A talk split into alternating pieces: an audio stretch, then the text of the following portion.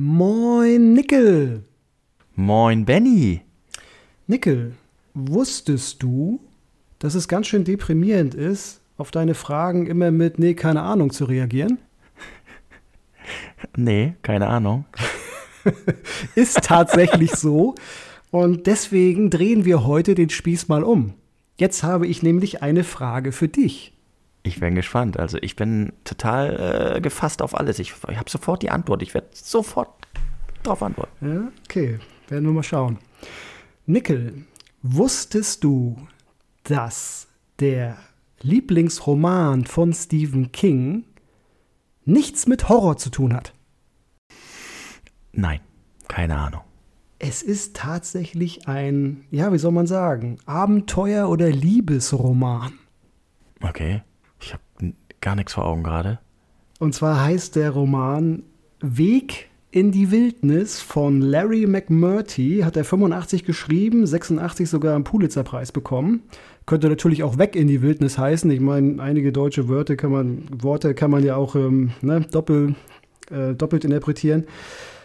Ja, aber da geht es um Western, Indianer, Cowboys, all sowas.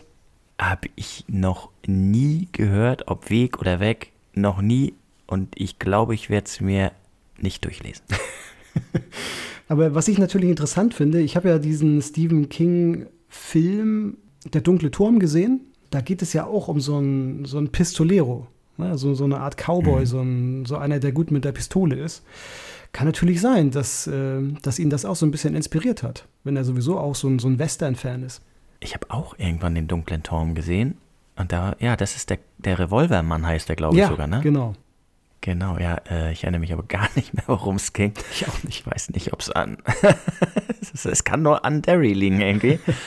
Nee, ich habe davon nie irgendwie in irgendeinem Zusammenhang was gehört. Vielleicht ist das gut. Hat er geschrieben, dass das gut ist? Dass man das lesen muss oder so? Dann lese ich es. Also das Ding hat einen Pulitzer-Preis bekommen. Ich glaube schon, dass es lesenswert ist.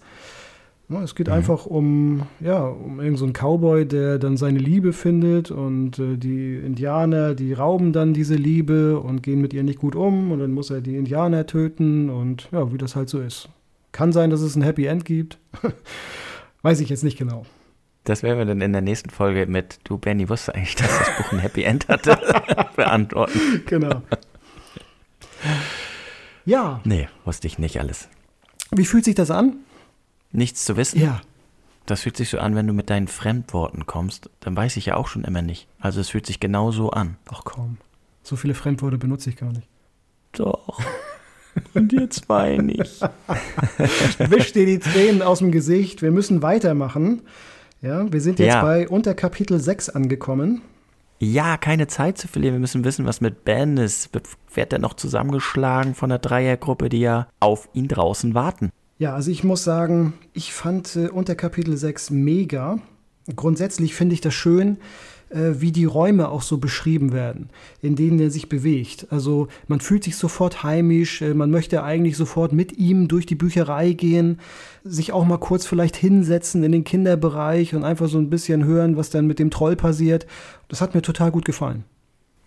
Das geht mir genauso und da habe ich mir überlegt, ob das vielleicht der Grund ist, warum Stephen King so geliebt wird. Diese ganzen Erinnerungen, ja, man schwelgt ja fast schon in Erinnerungen, ne? Und es fühlt sich an wie eine schöne Welt und alles ist schön und also man will einfach da sein in dieser Bücherei. Ich hatte Bock zu lesen. Genauso ging es mir auch. Man kann sich das einfach immer schön plastisch vorstellen, wenn er da über diese Wendeltreppen berichtet oder die Kugellampen. Und ja, es ist total angenehm, also eine tolle Atmosphäre und ein gemütlicher, ruhiger Ort, wo man dann einfach auch mal so die Seele baumeln lassen kann. Hat mir total gut gefallen. Aber ich muss sagen, ich hatte eigentlich vor Büchereien damals immer Angst. Das ist ja schon, was da beschrieben wird, eine sehr alte Bücherei. Mhm. Und hier ist ja schon eher modern, also hell alles. Ich habe mir aber auch früher nicht so viel aus Büchereien gemacht. Das Einzige, was ich noch kenne, ist Bücherbus irgendwie aus der Schule, aber sonst nein. Ja, also ich kann natürlich auch damit zusammenhängen, dass ich bin ja so ein Kind der 80er, ne, damit ich mal so ein bisschen was erzähle. Und mein erster Film, den ich so geguckt habe, war Ghostbusters. Und du erinnerst dich ja, wie das so in der Bücherei da ablief. Und wenn ich dann da durch die Gänge gegangen bin, habe ich natürlich auch über mich mal umgeschaut, ob da nicht irgendwelche Bücher auf einmal durch die Gegend fliegen.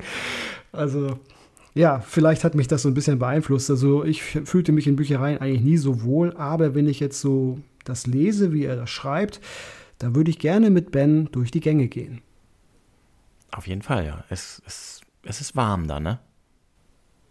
Also total schöne Atmosphäre in der Bücherei, aber trotz dieser schönen Atmosphäre wird darüber berichtet, wie die anderen Kinder zu Tode gekommen sind oder dass man halt Leichen gefunden hat von Jugendlichen und auch ganz, ganz kleinen Kindern, Dreijährige.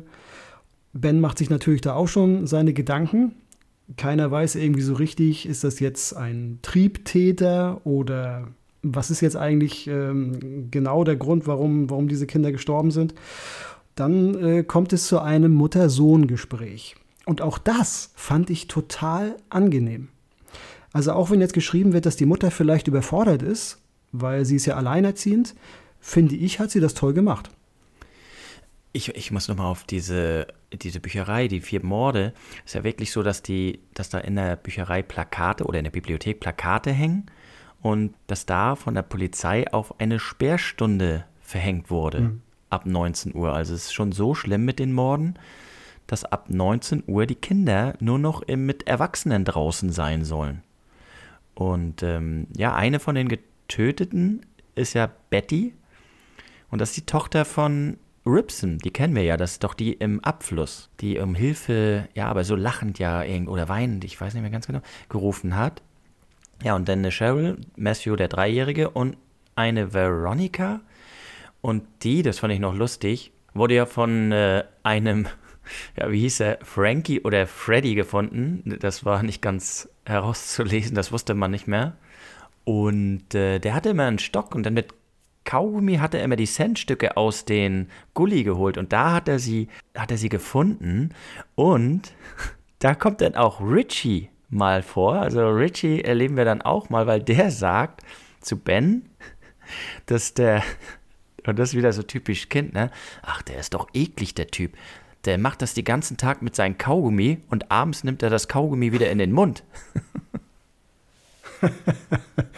Ja, also so etwas wie die klebrigen Banditen aus Kevin allein. Ja, nur, dass er das dann in den Mund nimmt. Und eine kleine Beschreibung ist dann auch noch von Richie, dass er halt sehr dürr sein soll, dicke Brillengläser, ja, die sogar wie Cola-Flaschenböden dick sein sollen. Und dass er Biberzähne hat, also ziemlich große Zähne.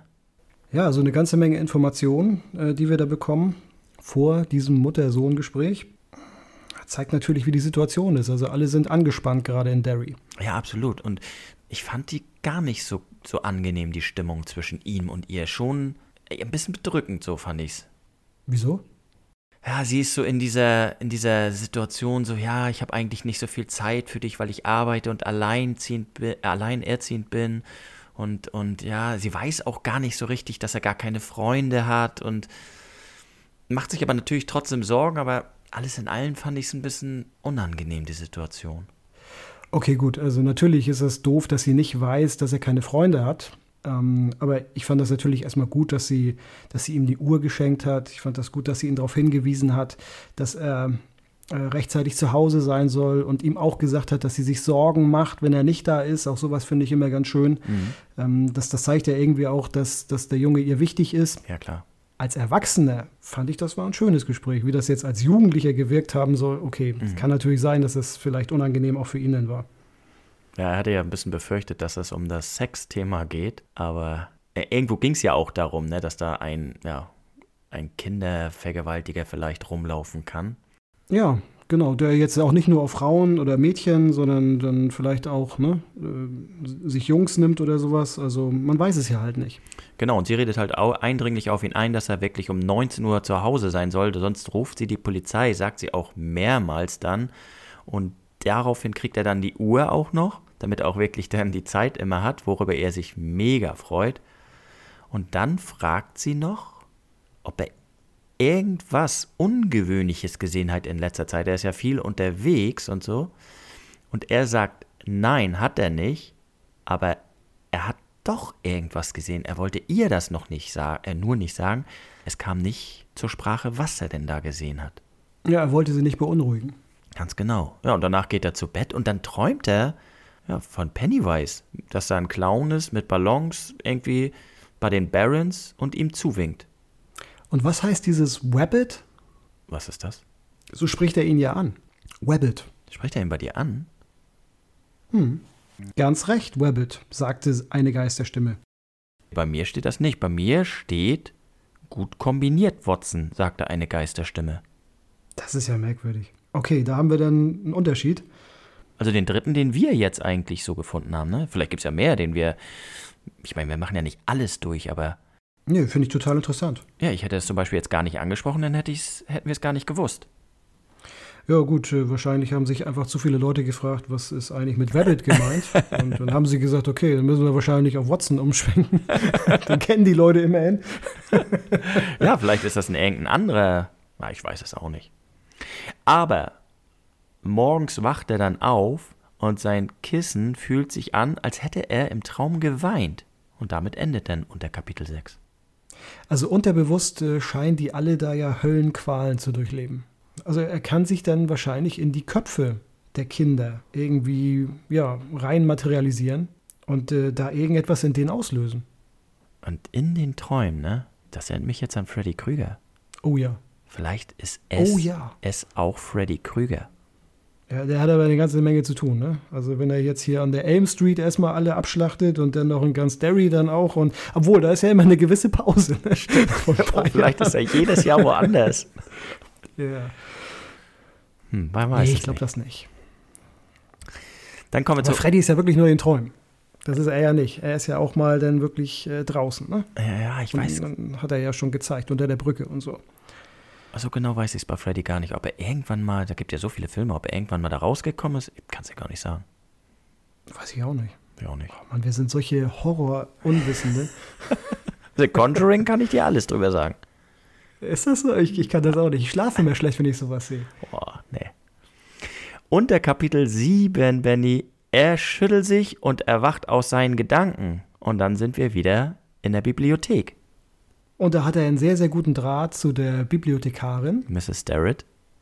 Wie heißt sie bei dir? Mrs. Starrett. Jetzt sag ich die heißt bei dir auch schon wieder anders. Bei mir heißt sie Mrs. Starren. Starren? Oh, jetzt muss ich wieder nachgucken, aber ich habe hier Starrett. Wieso sollte die Starren? Ne, Starrett. Hallo Benny, sagte Mrs. Starren. Warum ändert man den Namen von Starren auf Starrett? Das ist eine gute Frage. Vielleicht gab es ja wirklich mal eine Bibliothekarin, die hieß Darren und hat gesagt, nee, Leute, das könnt ihr mit mir nicht machen. Ja. Auf jeden Fall mag ihn Mrs. Starrett sehr gerne, wie auch seine Lehrer und auch sonst viele Erwachsene, die mit Kindern zu tun haben, weil er einfach sehr höflich, rücksichtsvoll und auch auf seine ruhige Art sehr amüsant ist. Bist du noch bei Mrs. Darren? Ja. So, jetzt hab ich's. Pass auf. Ja. Ben lächelte, das war ein Standardscherz von Mrs. Starrett. Und wieso geht das? Wieso habe ich auf der einen Seite Mrs. Starren und auf der anderen Seite Mrs. Starrett? Druckfehler. Benny, ein Mysterium in einem Mysterium.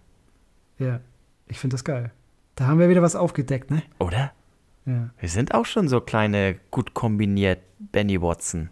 Leute. Das stimmt. Wir wissen aber noch nicht, was das zu bedeuten hat. Vielleicht kann uns da mal jemand erleuchten. Das würde mich jetzt wirklich brennend interessieren. Teilt uns doch einfach mal mit, was in eurer Version steht. Habt ihr da auch auf der einen Seite Mrs. Starren und auf der anderen Seite dann Mrs. Starrett? Oder ist bei euch gleich alles mit Mrs. Starrett geschrieben? Auf jeden Fall leiht Ben 3 Bücher aus. Unter anderem Hot Rod von Henry G. Felsen. Blitz der Schwarze Hengst und irgendein Bulldozer-Buch. Und ich habe nachgeforscht, Benny, bei Hot Rod, ne? Dieser Autor, der das geschrieben hat, der ist einer von den 4 Autoren, der Stephen King damals beeinflusst hat. Das hat King mal in einem Interview gesagt. Okay, aber Hot Rod ist doch ein Autobuch, oder? Oder sehe ich das falsch? Irgendwie geht es da um Jugendliche, die zu schnell fahren und irgendwie Unfälle bauen und das soll dann irgendwie verhindert werden. So ganz habe ich das auch nicht dann mehr verfolgt. Also ich finde das schön, dass er immer so eine kleine Hommage dann an die Autoren ja, zurückgibt, denen er irgendwie anscheinend ja was zu verdanken hat oder die ihn beeinflusst haben. Mhm. Dass das in seinem Buch dann auch immer so einen kleinen Widerhall findet, finde ich schön. Er kauft dann noch eine Postkarte bei Mrs. Starrett. Und sie denkt sich so, dass sie das eigentlich immer jammerschade findet, dass sie ihn noch nie mit Freunden gesehen hat. Und eigentlich vermutet sie in ihm, es wird dann geschrieben, große Reichtümer.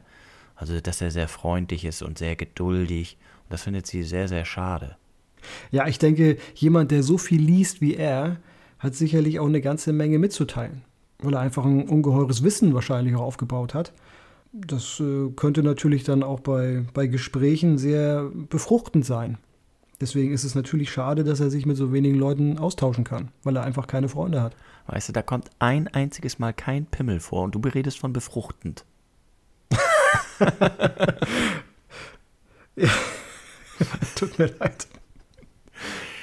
Damit endet Kapitel 7, aber was ich noch gedacht habe, ich weiß nicht, ob es dir auch so ging, aber doch, es ging dir ja so, es ist alles so schön umschrieben, ne? Und ich fühlte mich so wohl und ich wollte auch in dieser Bibliothek sein und ich wollte auch mit Mrs. Starrett reden und ich wollte auch dieses ganze Feeling haben, ne?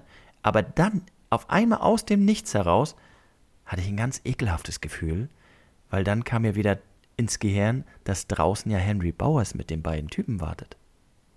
Ja, er spielt da natürlich ganz bewusst, auch so mit unseren Vorstellungen, möchte so ein bisschen Wildwasser fahren mit uns. Und ja, es ist einfach mega gut gemacht. Ein schöner Spannungsaufbau, wenn du so willst. Wir sind jetzt einfach in der heilen Welt und draußen bahnt sich ein Gewitter an. Und man fühlt sich total kuschelig und total wohl in der Bücherei. Aber es ist ja klar, man kann da nicht übernachten und irgendwann muss man da halt raus. Und sobald man da dann raus ist aus der heilen Welt, da wird es dann halt gefährlich. Ja, und er weiß ja nichts von seinem Glück, in Anführungszeichen, ne? Genau. Ja, aber es ist wie ein Horrorfilm auch, ne? Wenn die Horrorstellen kommen, die Musik wird leiser und in dem Moment kommt dann der Schreckmoment. Diese, wie heißen die? Jumping Scenes oder wie nennt man die? Jumpscares? Jumpscares, genau. Ja. Du hast keine Musik und dann die Kamera und irgendwas springt dir da ins Gesicht und ich drehe ab, ja. Genau, alles wird leise und dann bah! Ist nichts für mich. Unter Kapitel 8, Ben schreibt eine Karte an Beverly und zwar in, nennt man das Haiku oder Haiku, das soll eine japanische Dichtkunst sein irgendwie, wo du genau 17 Silben benutzen sollst, aber natürlich ohne Absender. Da hat er sich doch was richtig Schönes überlegt. Möchte aber nicht, dass Beverly weiß, dass er es geschrieben hat, aber irgendwie will er es doch, dass sie es weiß. Ja, er möchte auf jeden Fall, dass sie sich freut. Das ist das, was ich verstanden habe. Also es ist jetzt nicht für ihn zwingend notwendig, dass sie weiß, dass er es geschrieben hat, aber er möchte, dass sie sich freut über die Zeilen. Ben ist absolut überwältigt davon immer noch, dass sie ihn nach der Schule auf der Treppe angesprochen hat. Ja, und er schreibt ihr was Schönes. Mhm. Er möchte sie erfreuen, ja, mit diesem Haiku. Mhm. Und was er da geschrieben hat, ist doch mega, oder?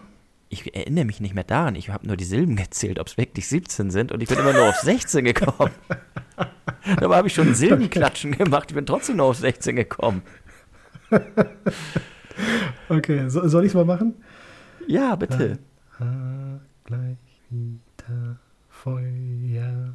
Funken im Januar, dort glüht mein... Ich habe sogar 18.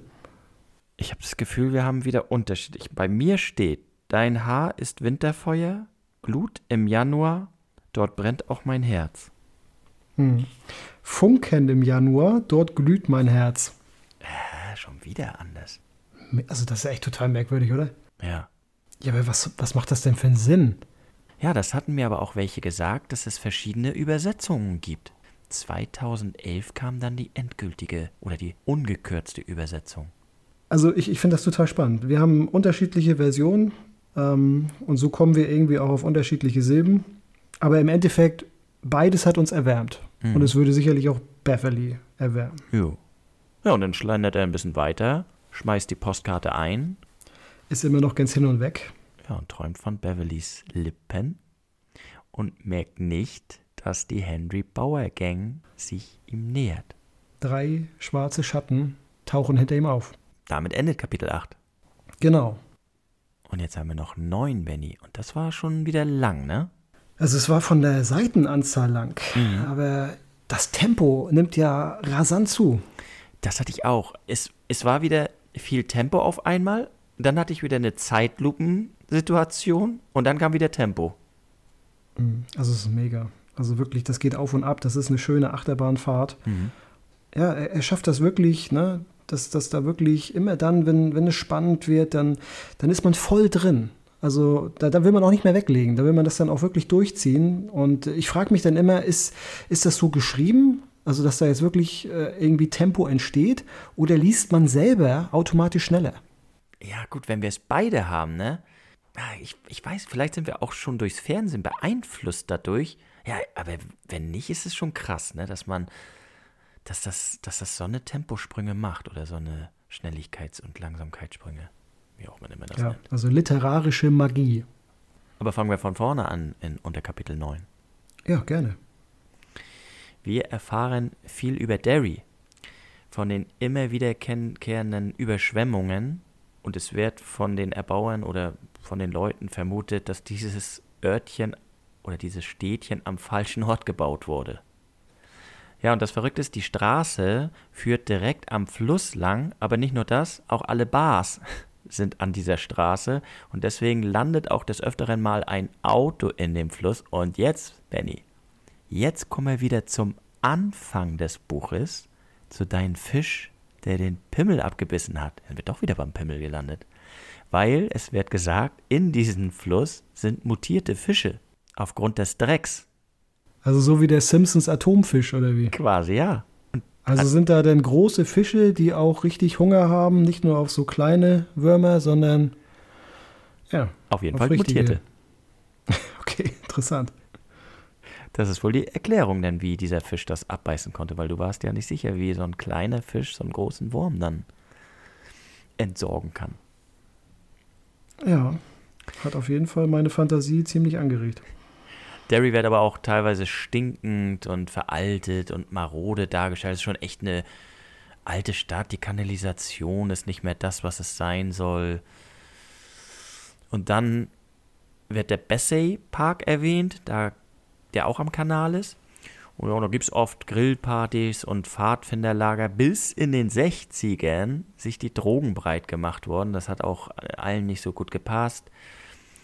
Irgendwann wurde dann Toter gefunden mit einer Überdosis. Und das wurde der 17-Jährigen zugeschoben, die da angeblich rumgeistern soll. Und so hatte sich das Drogenproblem im Park dann auch wieder aufgelöst. Also die junge Mutter, ihr Geist soll in diesem Park spuken. Genau. Dann kommen wir zu den Barons. Die sollen 2 Kilometer lang sein, 5 Kilometer breit sein. Ne, umgekehrt, 2 Kilometer breit und 5 Kilometer lang. Das fand ich wieder interessant. Aus der Luft soll das so aussehen, als wenn ein grüner Pfeil auf die Stadt zeigt. Wie so ein bisschen Orientierung, ne? Bitte hier lang, hier ist Action oder hier geht's zu Tisch. Hier geht's zu Tisch, ist gut. Ja, und mitten durch die Barons fließt dann der Fluss. Es wird noch erwähnt, dass da eine Mülldeponie ist und dass auf der einen Seite das Armenviertel quasi ist. Die Kamera wird wieder auf Ben gerichtet, der die Barons erreicht hat und immer noch von Beverly träumt. Ja, aber dann dreht er sich ja um und entdeckt seine Peiniger. Ganz genau. Also 2 halten ihn fest, so wie das einfach ist in dieser scheiß Dreier-Kombo. Und der Henry Bowers, der zuckt dann ein Messer. Und das finde ich einfach so krass. Die beiden anderen, die glauben ja gar nicht, dass er damit auch wirklich was vorhat. Die sind ja irgendwie der Meinung, dass er da einfach nur so ein bisschen rumspielt und ihnen Angst machen möchte, aber ja, der meint das tatsächlich ernst. Er hat erstmal nur den Gedanken, bloß nicht weinen, bloß nicht weinen. Irgendwann versucht er noch zu fliehen, aber er hat überhaupt gar keine Chance und dann zieht Henry ihn das T-Shirt hoch.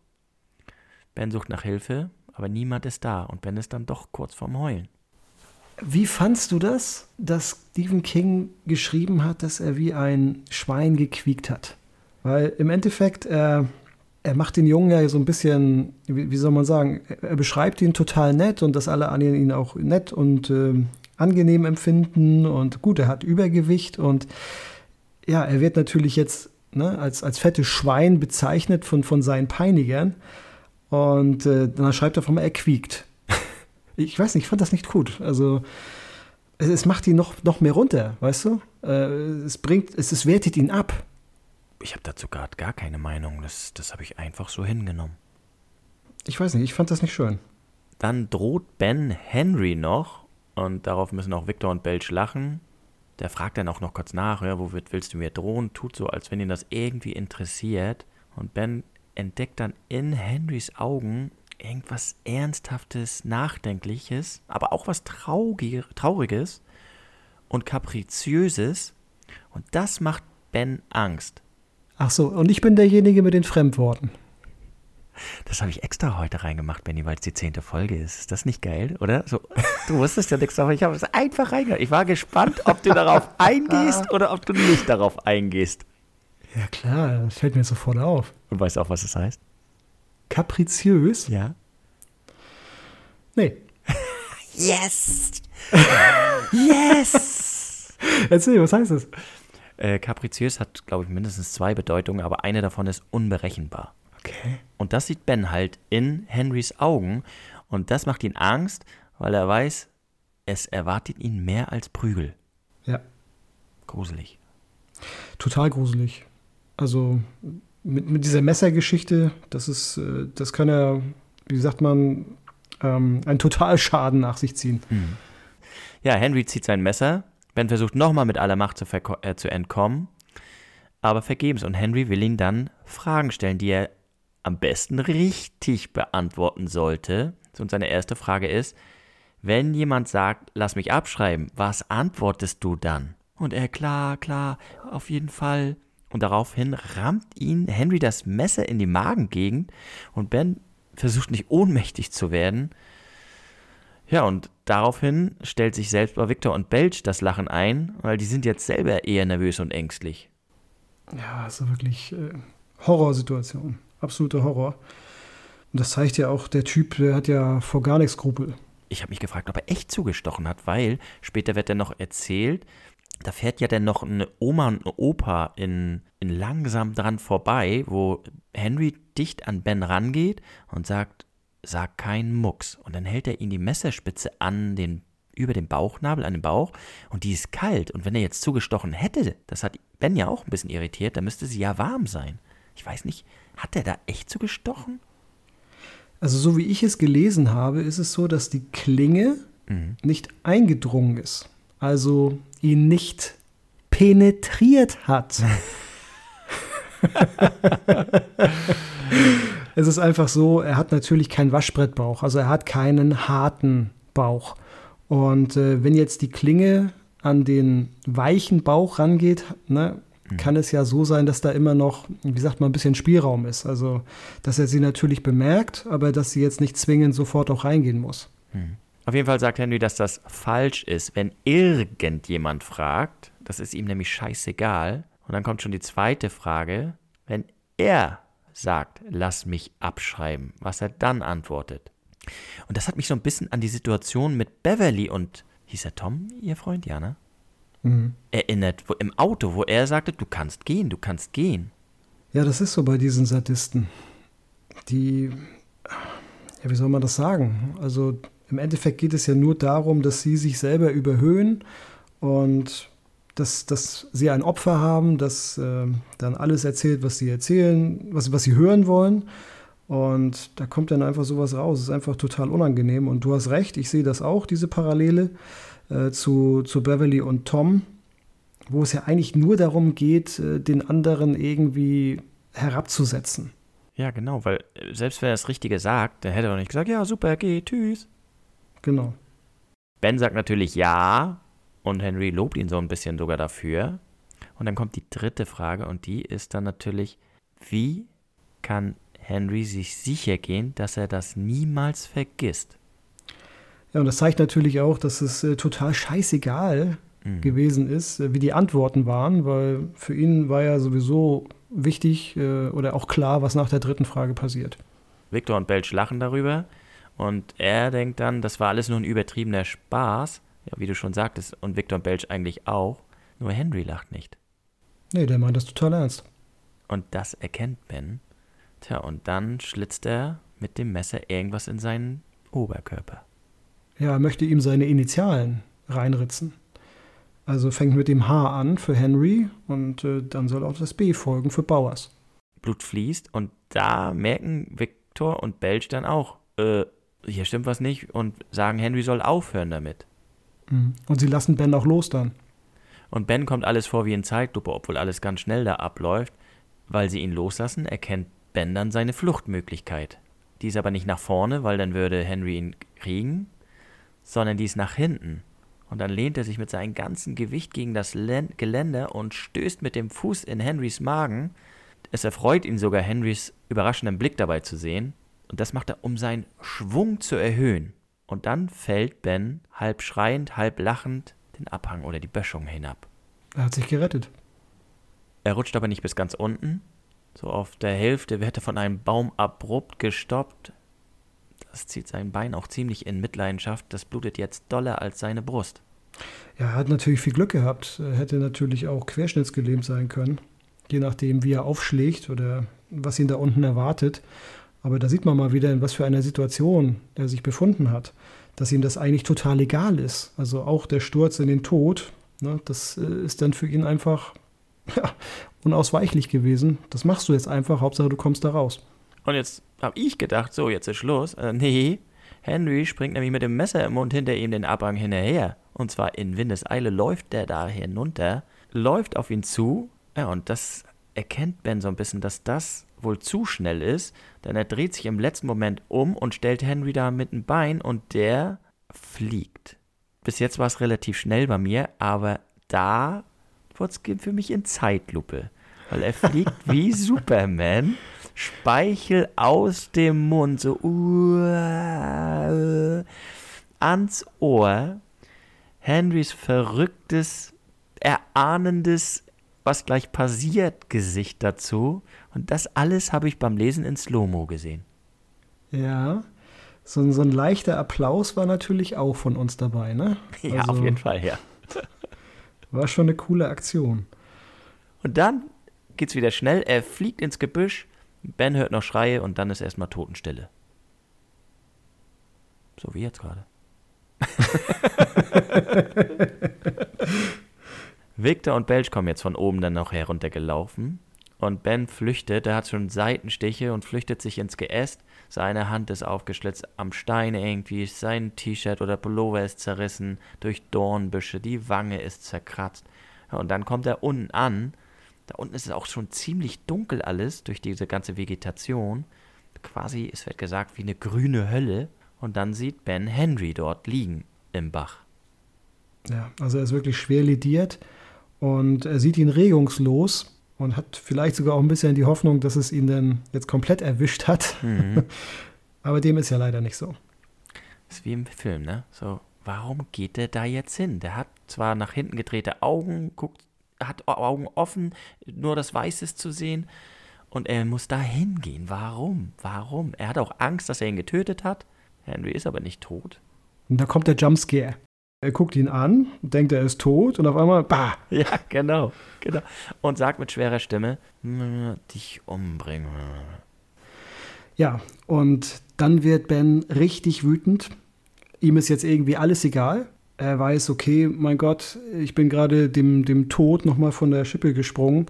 Alles tut mir weh, ich blute und jetzt wird abgerechnet. Und er tritt ihm mit voll Karacho zwischen die Beine.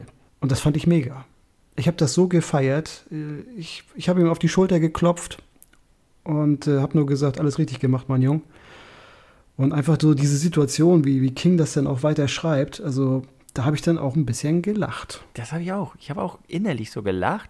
Und ich kann es auch absolut verstehen. Und ich habe auch Genugtuung gehabt. Ich habe mir aber so gedacht, so ein Elfjähriger, wenn der mit seinen kleinen Fuß da, tut das schon so weh in dem Alter. Aber anscheinend ja. Ich war aber auch ein bisschen enttäuscht. Ja, wenn Masse erstmal in Schwung kommt. Ja. Ja gut, hast du recht. Wieso warst du enttäuscht? Ja, weil er Hoden gesagt hat und nicht Pimmel. dass er ihnen in den Hoden tritt. Ja, aber die Situation an sich. Oh. Ja. Ja, genau. Oh. Ja, stimmt. Genau. Oh. Ja. Also richtig geil. Richtig gut geschrieben, ja. Aber diesen Schmerz, konntest du ihn fühlen? Ja, ich habe ihn dem gegönnt. Also ich hoffe, dass er Schmerz hatte und den Schmerz, den er hatte, der sollte sich dann vielleicht nochmal um das 10-fache potenzieren. Das hat er verdient. Ben guckt auf Henry und ist, ja, er kann seine Augen eigentlich nicht von ihm lösen, bis er dann merkt, dass irgendwelche Steine in seine Nähe fallen und einer trifft ihn sogar am Ohr und es fängt an zu bluten. Ja, Belch und Victor haben sich Kieselsteine genommen und laufen auf ihn zu und schmeißen dabei Steine. Ja, also wirklich, das sind so die mit Abstand beschissensten Charaktere, die man sich so vorstellen kann. Ich kann das auch nicht so fassen, weißt du? Die sehen einfach, was ihr Freund für ein absolutes Oberarschloch ist und zu was er in der Lage ist. Und sie sind selbst erschrocken, was das für ein Psychopath ist. Ja.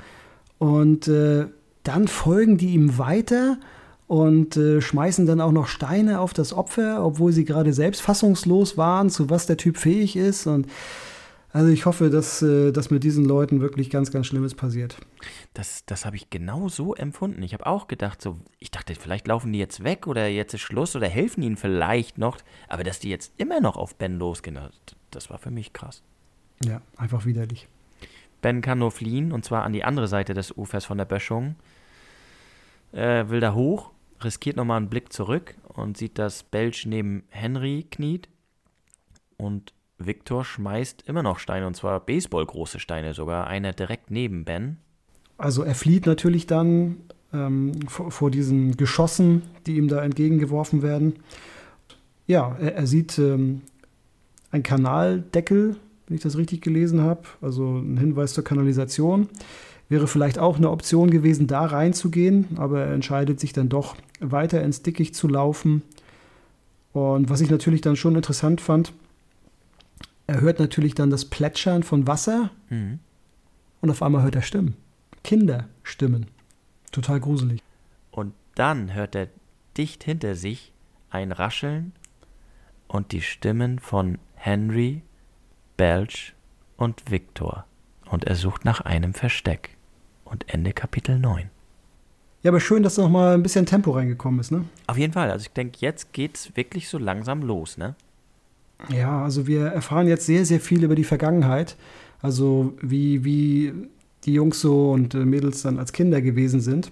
Und wir haben ja schon auch über die Narbe von Ben gelesen. Und jetzt wissen wir halt auch, wie es zustande gekommen ist.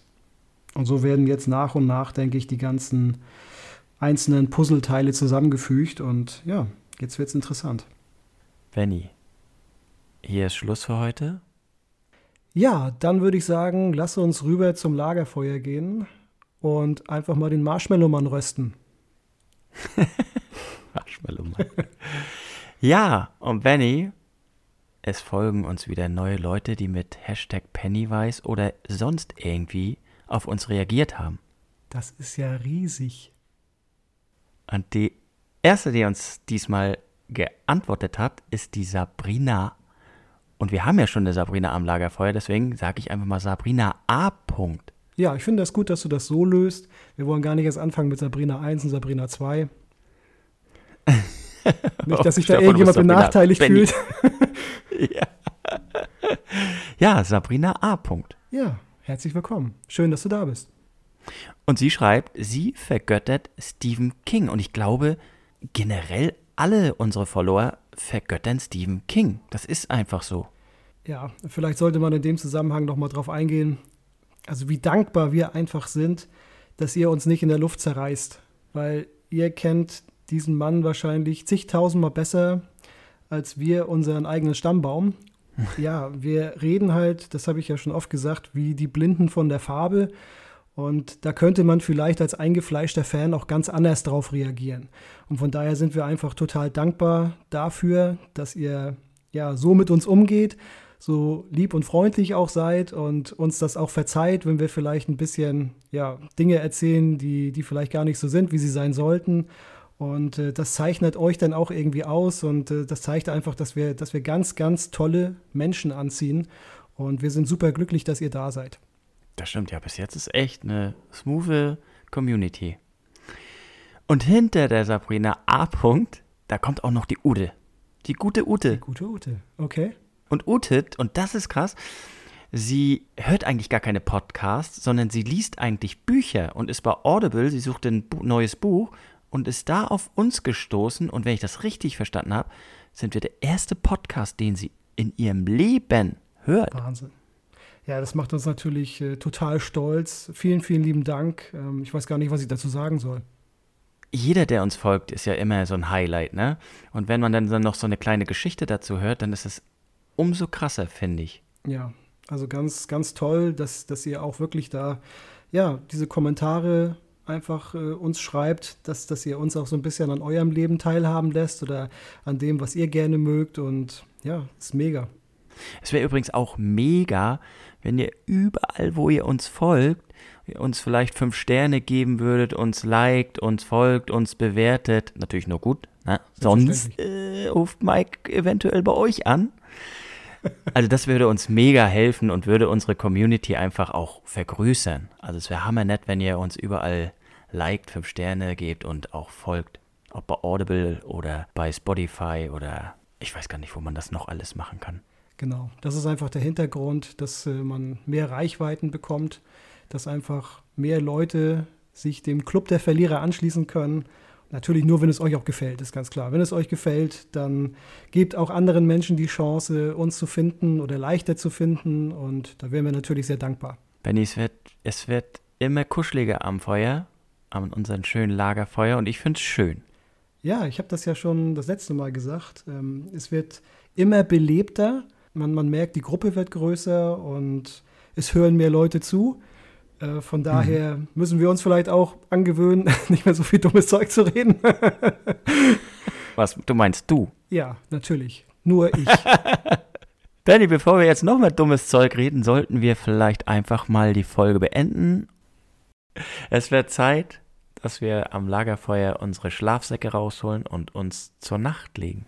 Und für mich war es wieder wunderbar. Ich freue mich über jeden am Lagerfeuer. Ich freue mich über alle Kommentare, die wir haben. Vielen Dank an alle, die uns folgen und dass ihr so coole Leute seid. Und ich sage Tschüssikowski. Ja, auch von mir natürlich. Toll, dass ihr wieder dabei gewesen seid. Schaltet auch beim nächsten Mal ein. Wir freuen uns riesig über euch und bis dahin alles Gute für euch.